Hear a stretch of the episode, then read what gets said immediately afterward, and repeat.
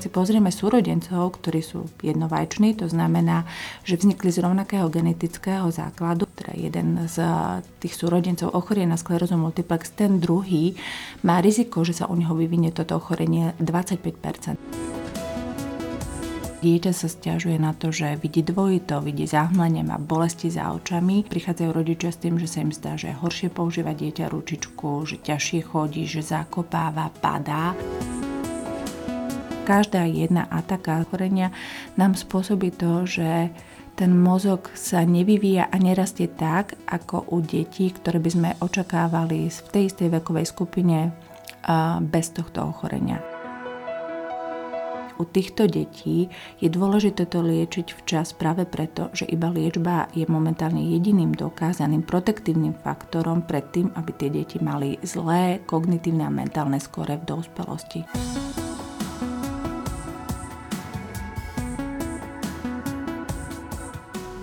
Dobré zdravie je silné zdravie a silné zdravie je zdravisimo.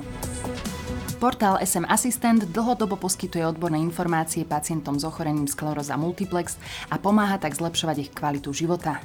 Diagnóza SM postihuje najmä mladých ľudí vo veku 20 až 40 rokov. Vyskytnúť sa však môže už v detskom veku. Prečo a ako skleróza multiplex u detí vzniká a ako sa lieči, to si dnes povieme s neurologičkou z kliniky detskej neurológie Národného ústavu detských chorôb pani doktorkou Janou Surgošovou. Moje meno je Kristýna Baluchová a prajem vám podnetné počúvanie. Mediálnym partnerom podcastu je online magazín plný Elánu, kde sa dočítate o zdraví a o mnoho viac. Dobrý deň, pani doktorka, vítajte u nás. Dobrý deň, ďakujem za privítanie. Pani doktorka, skleróza multiplex v detskom veku, to je téma, o ktorej sa veľmi nehovorí a málo kto vôbec vie, že táto diagnóza sa môže týkať e, práve aj detí. E, kedy ste sa vy prvýkrát stretli s detským pacientom s SMK? Po ukončení štúdia som začala pracovať na, neurologickej, na neurologickom oddelení v nemocnici pre dospelých a tam som sa prvýkrát stretla s pacientom so sklerózou multiplex dospelým. A v roku 2007 som začala pracovať na klinike detskej neurológie uh-huh.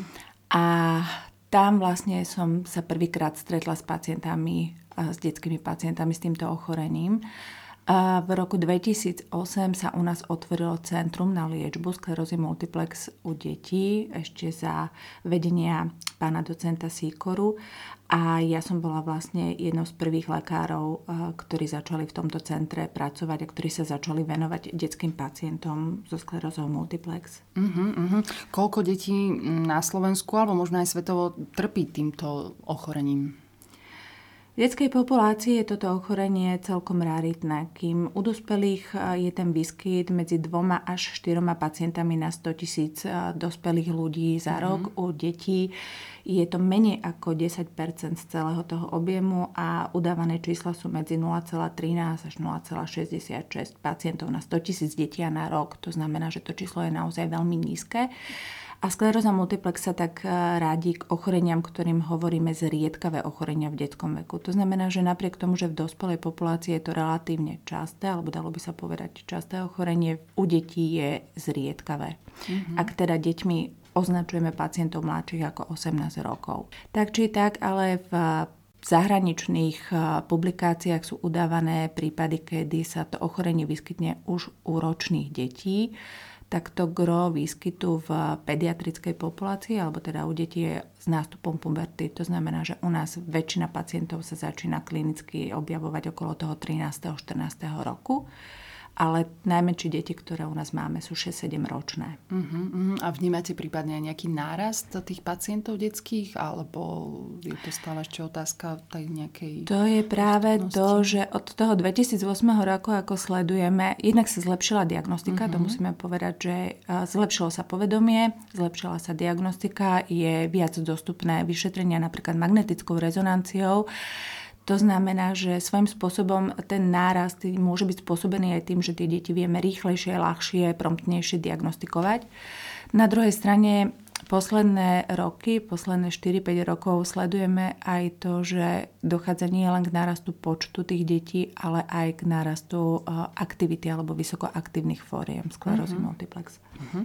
A aké sú teda príčiny vzniku sklerózy multiplex u detí? Zohráva tu svoju rolu dedičnosť alebo ako vlastne vznikne toto ochorenie v detskej populácii? Ono je to v podstate rovnako ako v dospelej populácii, konkrétne jednu jedinú príčinu. To znamená jeden konkrétny faktor, ktorý toto ochorenie spúšťa, nemáme. Vždy je tam súhra viacerých faktorov. Tá genetika tam naozaj zohráva svoju úlohu nie však až tak, ako by sa dalo povedať. To vidíme napríklad na štúdiách s jednovajčnými dvojčatami. Keď si pozrieme súrodencov, ktorí sú jednovajční, to znamená, že vznikli z rovnakého genetického základu, teda jeden z tých súrodencov ochorie na sklerózu multiplex, ten druhý má riziko, že sa u neho vyvinie toto ochorenie 25%. To znamená nie je to, ako by sme rátali, uh-huh, uh-huh. ak by to bolo vyslovene len na tom genetickom podklade, ale len, 20, len 25%. Uh-huh. To znamená, že Ide tam o genetickú predispozíciu, ku ktorej sú ale potrebné aj ostatné iné ďalšie faktory. To voláme tzv. environmentálne faktory. K jedným z takých najdôležitejších patrí hladina vitamínu D. Mm-hmm. Vo všeobecnosti v našom zemepisnom pásme je e, veľa detí alebo veľa aj dospelých pacientov, ktorí trpia nízkou hladinou vitamínu D. Je to pravidelný, nára, pravidelný nález u pacientov so sklerózou multiplex, ale aj s inými autoimunitnými a zápalovými ochoreniami centrálneho nervového systému, že tí pacienti majú naozaj veľmi nízke hladiny vitamínu D. Uh-huh. Ďalším z takých rizikových faktorov je obezita. To je spôsobené viacerými takými mechanizmami. Jednak obezní pacienti mávajú primárne nižšiu hladinu vitamínu D, keďže tento vitamín sa rozpúšťa v tukoch a bohužiaľ teda tí obeznejší pacienti s tou takou väčšou váhou toho tukového tkaniva. Tam sa ten vitamín D ukladá a tým pádom jeho nedostatok v krvi. A druhá vec je, že obezní pacienti majú viac stimulovaný ten imunitný systém. Beží tam ako keby taká ľahká zápalová reakcia spôsobená už len tou obezitou. Mm-hmm. Fajčenie je ďalším takým rizikovým faktorom, ktorý prispieva k horšiemu priebehu ochorenia, k horšej odpovedi na liečbu, skracuje čas do prechodu do tzv. sekundárnej progresie u tohto ochorenia. Čiže keď to tak vezmeme, je tam viacero faktorov, ktoré sa musia stretnúť u vnímavého jedinca s genetickou predispozíciou. A keď sa tých faktorov stretne viac v určitom čase, keď je ten jedinec aj vnímavý na, na pôsobenie tých faktorov, dôjde k spusteniu imunologickej kaskády, ktorá bohužiaľ spustí teda rozvoj tohto ochorenia, ktoré už potom nevieme zastaviť uh-huh, uh-huh. jednoduchým spôsobom. A aká je asi pravdepodobnosť, ak má mamička sklerózu multiplex, narodí sa jej dieťa, Pokladám, že sa obáva, že to dieťatko bude mať tiež toto ochorenie. Ak dieťa nemá žiadneho príbuzného s diagnózou, tak to všeobecné riziko, voláme tzv. populačné riziko, je 0,13 Ak mm-hmm. je tam rodič, tak to riziko stúpa na približne 2%. Ak má dieťa súrodenca, ktoré má ochorenie skleróza multiplex, to riziko stúpa na 5%. Uh-huh, uh-huh. Zaujímavé. Asi najdôležitejšia otázka sa týka mm, samotných príznakov mm, tohto ochorenia. Kedy treba mm, spozornieť a predpokladám, že je tu tiež asi veľmi dôležitá tá včasná diagnostika, hej, že asi naozaj treba byť na pozore, tak kedy treba vyhľadať odbornú pomoc, pri akých príznakoch? Najčastejšie k nám deti prichádzajú s očnými príznakmi, so zápalom očného nervu, tzv. optickou neuritidou. To znamená, dieťa sa stiažuje na to, že vidí dvojito, vidí zahmlenie, má bolesti za očami. To je taký príznak, s ktorým sa veľmi často stretávame. Samozrejme, nie každý zápal očného nervu automaticky znamená, že dieťa má roztrusenú sklerózu, mm-hmm. ale je to v detskom veku pomerne varovným príznakom. A z tých ďalších takých klinických ťažkostí, ktoré tieto deti mávajú, sú rôzne typy strpnutia, necitlivosti, to znamená končatina, alebo dieťa povie, že si necíti polovičku tela, oslabenie ručky, nohy, pocity ťažkých nôh, problémy s chôdzou, stabilitou. Čiže tých príznakov je relatívne dosť veľa. Čo je tam také záľudné je, že najmä tie malé deti, to znamená okolo toho 6. 7. roku, nám to pomerne ťažko vedia povedať. Mm-hmm. Čiže dosť často sa stretávame s tým, že musia byť tie príznaky vyjadrené veľmi. To znamená, prichádzajú rodičia s tým, že sa im zdá, že horšie používať dieťa ručičku, že ťažšie chodí, že zakopáva, padá. A to sú príznaky, ktoré vedú pediatra, aby dieťatko odoslal na neurologické vyšetrenie a tam v rámci tej diagnostiky potom postupuje dieťa ďalšie vyšetrenia. Najčastejšie teda magnetickou rezonanciou, potom sa k tomu pridáva vyšetrenie mozgovo-miechového moku, očné vyšetrenia, podľa toho, aké príznaky to dieťatko má. Uh-huh. Vy ste tú postupnosť už načrtli, predpokladám teda, že ten styčný bod je pediater, ktorý odošle dieťa, teda rodičov s dieťatkom na špeciálne neurologické vyšetrenie. Líši sa diagnostikovanie SMK u detí a u dospelých? Diagnostické kritéria sú úplne rovnaké pre dospelých aj detských pacientov. Na to my máme tzv. McDonaldové kritéria, ktoré sú teda medzinárodne ustanovené, prechádzajú eh, v pravidelných intervaloch revíziou, to znamená, že eh, sú špecifikované podľa tých najnovších poznatkov tak, aby sme dokázali pacienta čo najpresnejšie diagnostikovať v čo najskoršom štádiu. Momentálne používame McDonaldové kritéria revidované z roku 2017 a platia, ako hovorím, aj pre deti, aj pre dospelých. Čiže príde nám dieťatko, štandardne podstupuje teda vyšetrenie magnetickou rezonanciou, vyšetrenie mozgovo-miechového moku, imunologické vyšetrenie, očné vyšetrenie, tzv. evokované potenciály a proste je to teda štandardný postup ako u dospelých. Hmm. Trošku sa tam ale líši tzv. diferenciálna diagnostika. To znamená, deti majú iné spektrum ochorení, ktoré nám môže imitovať sklerózu multiplex na rozdiel od dospelej populácie. Dospelí pacienti majú vlastne svoje spektra ochorenia, ktoré sa musia vylúčiť. Od detí, keďže oni majú ten imunitný systém vo vývoji a pomerne prudko reagujú aj na iné infekty, vylúčujeme hlavne tzv. parainfekčné autoimunitné ochorenie, ako je tzv. ADEM, akutná diseminovaná encefalomielitída, optické neuritídy, ktoré sú spôsobené napríklad boreliozou alebo vírusmi a ďalšie teda ochorenia. Čiže ono v podstate diagnostické kritéria sú rovnaké, diferenciálna diagnostika je odlišná od dospelej populácie. Mm-hmm. Milí poslucháči, stále sa zhovárame s pani doktorkou Janou Surgošovou, špecialistkou na uh, tému skleróza multiplex u detí. Povedali sme si o tom, ako sa toto ochorenie u detí prejavuje, ako sa diagnostikuje. Poďme si povedať niečo viac aj o tom, ako sa SMK u detí lieči. Ak tomu rozumiem správne, je to nevyliečiteľné, ale dobre liečiteľné ochorenie. Je tak? Je to automatné ochorenie, to znamená celoživotné ochorenie, ktoré naozaj momentálne nevieme vyliečiť. Nemáme tzv. kauzálnu liečbu, to znamená nevieme podať jeden liek alebo nevieme vykonať jednu procedúru, ktorá by nám zaručila, že to dieťa alebo toho pacienta stojím s týmto ochorením raz a navždy definitívne vyliečíme. Čo sa týka liečby, tam sa rozlišujú dva typy. Jednak je to akutná liečba, to znamená v prípade, že to ochorenie sa klinicky prejavuje, hovoríme teda o ataku alebo o relapse ochorenia, tam sa podávajú kortikoidy alebo intravenózne imunoglobulíny, aby sa zastavila tá akutná fáza ochorenia. Následne na to, keď teda máme uzavretú diagnostiku, dieťa je teda e, uzavreté bezpečne, že áno, je to toto ochorenie skleróza multiplex, hovoríme o tzv. E, dlhodobej biologickej alebo imunomodulačnej liečbe.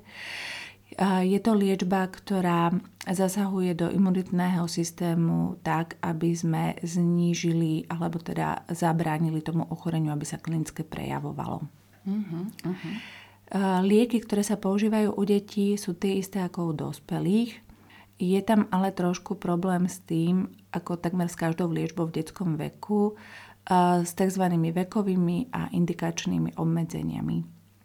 Keďže tých detí je málo, nie sú dostupné štúdie, ktoré by nám overili alebo teda povedali o o bezpečnosti a efektivite liečby u detí. To znamená, my sme viac menej odkázaní na dáta z dospelej populácie. To znamená, tak ako sú lieky u dospelých efektívne a bezpečné, tak potom ich vlastne aplikujeme u detí. Mm-hmm. Väčšina liekov má svoje vekové obmedzenia, to znamená, sú lieky, ktoré sú dostupné u pediatrických pacientov od 12 rokov, sú lieky, ktoré sú kategorizované od 16 rokov a od 18 rokov.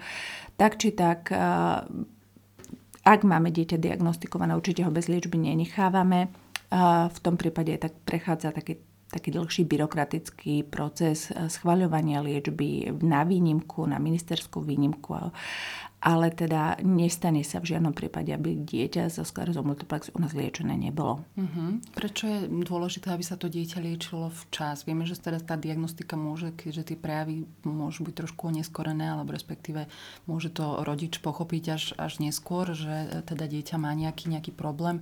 Uh, možno sú rodičia, ktorí, ja neviem, s tým nejakým spôsobom váhajú, uh, navštívia pediatra. Prečo je dôležité, aby sa začalo to dieťa čím skôr liečiť? Liečiť, alebo ako to vnímate? Celý problém detskej SMK v minulosti bol ten, že deti majú obrovskú schopnosť kompenzácie tým, že je to vlastne vyvíjajúci sa organizmus, vyvíjajúci sa imunitný systém, vyvíjajúci sa nervový systém.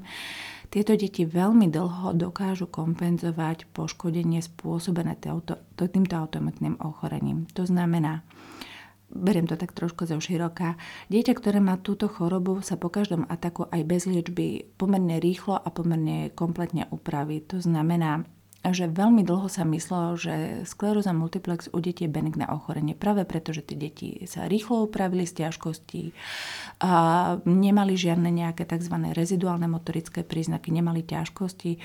A dlho sa teda myslelo, že toto ochorenie u detí je v podstate benigné a netreba ho liečiť. Dlhodobým sledovaním pacientov sa ale zistilo, že tie deti naozaj tú kompenzáciu majú, ale ona sa stráca zhruba približne po tom 20. 30. roku dĺžky trvania ochorenia. Mm-hmm. To znamená, že deti si držia dlho dobrý, dobrý aj motorický, aj mentálny status, to znamená, vyzerajú byť v poriadku, ale okolo toho 20. 30. roku trvania ochorenia, čo keď si predstavíme, že dieťa začína okolo 10. roku, to znamená v 30. 40. roku života, dochádza k tomu, že sa nahromadí alebo že sa prejaví výsledok toho poškodenia, ktoré vznikalo zápalom a tie deti končia eh, v porovnaní s dospelými pacientami o trochu horšie, respektíve o dosť horšie. A nielen v tej motorickej škále, ale čo je teda dôležitejšie v mentálnej. Mm-hmm. Odkedy sa začalo, začala tá pozornosť neurologickej obce smerovať a zameriavať na deti, zistilo sa, že tie deti už v úvode, už pri tých prvých klinických atakoch, aj keď vyzerajú, teda, že, že to zvládajú to ochorenie dobre a teda elegantne, štandardne, majú už pri prvých príznakoch problémy alebo nízke skóre v kognitívnych testoch. Mm-hmm. A už pri prvých magnetických rezonanciách dokonca a v počas prvých dvoch rokov trvania ochorenia môžeme pozorovať atrofiu mozgu a už každá jedna ataka zápalového ochorenia, ataka ochorenia nám spôsobí to, že ten mozog sa nevyvíja a nerastie tak, ako u detí, ktoré by sme očakávali v tej istej vekovej skupine bez tohto ochorenia. Mm. Čiže Nejde o benigné ochorenie, ide o naozaj potenciálne závažné ochorenie ani nie tak s ťažiskom v motorickej schéme, ako v tej kognitívnej, to znamená v mentálnej. A keď si predstavíme, že od toho dieťaťa ide o celoživotné ochorenie, tá kognitívna mentálna stránka je to, čo ho bude limitovať v tom, eh, keď sa bude chcieť zamestnať, žiť samostatne, byť sebestačný v socioekonomických eh, otázkach a tak ďalej. Čiže naozaj u týchto detí je dôležité to liečiť včas práve preto, že iba liečba je momentálne jediným dokázaným protektívnym faktorom pred tým, aby tie deti mali zlé kognitívne a mentálne skore v dospelosti. Uh-huh. A v dospelosti v mladom, dospelom a produktívnom veku. Tu nastáva problém niekedy s rodičmi, pretože ako hovorím, to dieťa vyzerá má nejaké ťažkosti, ktoré sa zaliečia, prejdú, dieťa je úplne v poriadku, necíti sa byť chore a ten rodič uh, je postavený pred otázku, že my prídeme s ním, že dieťa je teda má túto, túto diagnózu, ale on vidí to dieťa v tom dobrom stave klinickom a my mu rozprávame o liečbe, kedy, ktorá ovplyvňuje imunitný systém. A občas sa stane, že proste tí rodičia to nie celkom sú ochotní alebo radšej chcú počkať alebo proste nechcú do tej liečby veľmi ísť. A keď už hovoríme o tých liekoch, ktoré sa podávajú napríklad injekčnou formou alebo tabletkovou a my im porozprávame o všetkých tých možných rizikách, komplikáciách a tak ďalej, máme skupinu rodičov, ktorí naozaj odmietajú tú liečbu, pretože proste tak vnútorne nie sú s tým stotožnení, že ich dieťa je chore, keď vidieť dieťa, ktorému poviem to tak, a nič nie je na prvý uh-huh, pohľad. Uh-huh. Tam, tam nejak som aj mierila, ja som o tom čítala z jeden taký zaujímavý článok, v žiadnom prípade som tu nemyslela to, že tí rodičia otáľajú, lebo sú nezodpovední alebo nejakým spôsobom e, k tomu, k tomu takto vlastne pristupujú, ale viem, že teda sa môžu ocitnúť aj v takej problematickej situácii, čo sa týka samotného pochopenia toho problému. Uh, vieme teda, že na Slovensku máme ale špecializované centra, vy ste spomínali teda to v Bratislave, je ešte na Slovensku niekde inde okrem Bratislavy špeci, špeciálne centrum na liečbu SMK u detí? U detí nie. E, celkovo je to 13 centier, ktoré sa venujú tomuto ochoreniu, ale mm. u detí, keďže tá skupina detí je naozaj malá, a, tak sme v podstate jediným centrom. A, sú centra dospelácké, ktoré si ponechávajú pacientov v tej vekovej kategórii okolo 17. 18. roku, uh-huh. ale v podstate väčšina detí prechádza našim centrom. Uh-huh. Čo samotný vplyv mm, životného štýlu alebo teda stresu na detských pacientov pri dospelých s SMK sa to skloňuje veľmi často, aj, aj psychické problémy možné, alebo teda vnímanie tej záťaže, či už pred alebo po diagnostikovaní ochorenia. Ako to vnímate u detí? U detí je to veľmi, veľmi taká palčivá téma. Mm-hmm. Inak tie stresové veci, ktoré uh, na tie deti samozrejme, keď si vezmeme pubertálneho pacienta, ktorému oznámime, že má chronické ochorenie, a on si otvorí teda internet, pozrie si tam rôzne články a tak ďalej to samé o sebe je dosť náročná situácia. Všetky tie vyšetrenia, ktoré sú spojené s tým invazívne vyšetrenia, ako je vyšetrenie mozgovo-miechového moku a odbery a tak ďalej, to je ďalšia stresová záťaž. Samotné ochorenie ako také spôsobuje psychické problémy.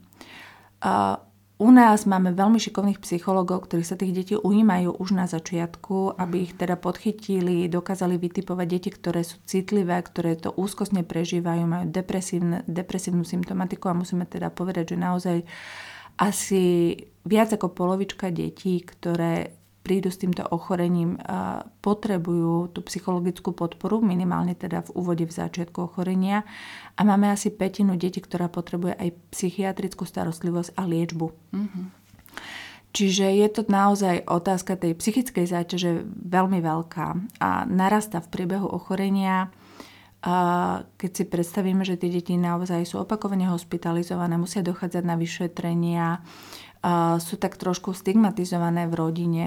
Niektorí rodičia to berú tak veľmi protektívne, niektorí naopak s tým dieťaťom nevedia komunikovať, majú problém sami spracovať tú informáciu, tak narasta nám vlastne skupina detí, ktoré fakt odosielame do starostlivosti psychológov a psychiatrov. Uh-huh. A čo sa týka teda životného štýlu, hlavne u tých pubertálnych pacientov, tak to je naozaj otázka toho stravovania, je to otázka fajčenia, je to otázka, ako hovorím, sú rodiče, ktorí to vezmú, tak poviem to takže veľmi protektívne, hlavne maminy, ktoré prvé čo spravia, tak deťom vyškrtajú potraviny z jedálnička, prevedú ich na nejakú biodietu, ktoré teda pubertálny pacient nebude veľmi dobre tolerovať a tak ďalej, ale ale v podstate naozaj akože tá psychologická podpora a, a tá komunikácia o tom je veľmi dôležitá. Uh-huh.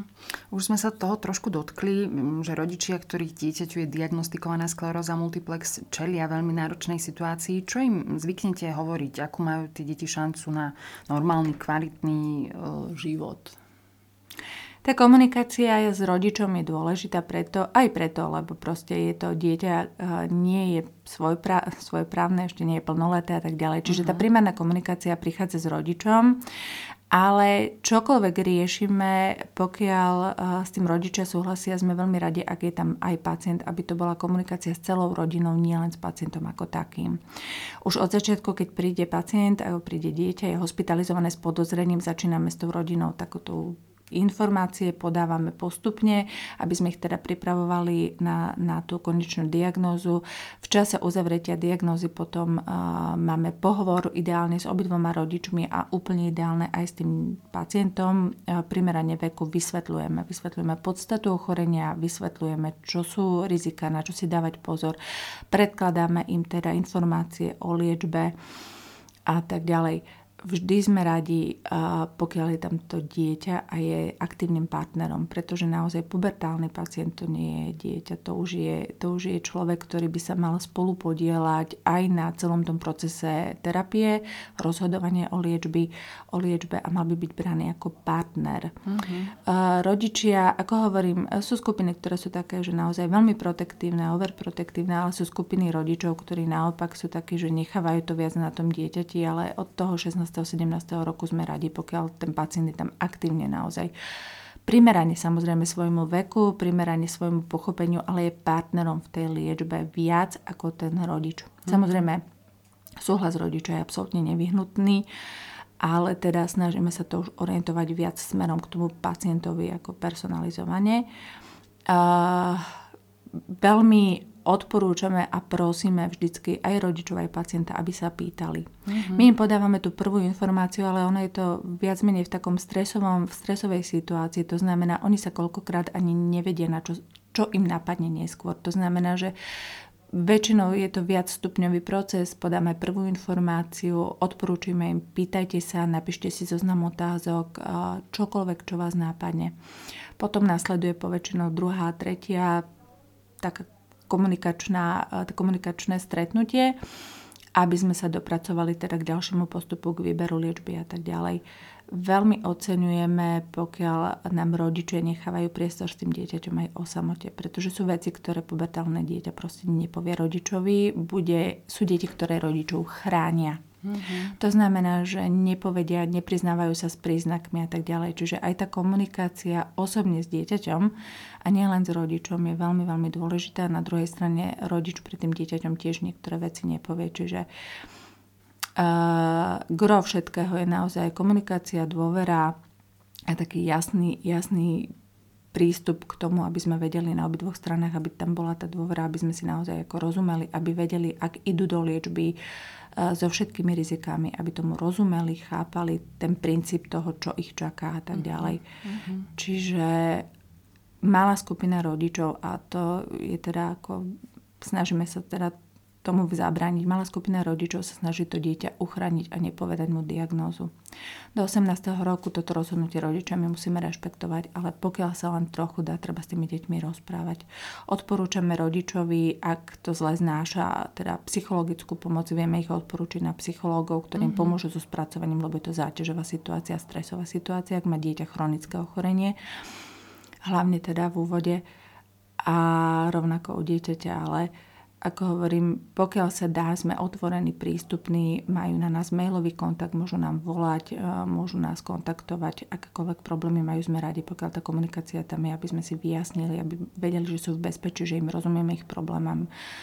A že sa na nás môžu kedykoľvek obrátiť. Uh-huh. Už je to zložitá téma a je veľmi príjemné počuť, že ste naozaj otvorení takejto komunikácii a podpore rodičov a samotných pacientov. Náš čas sa žiaľ kráti.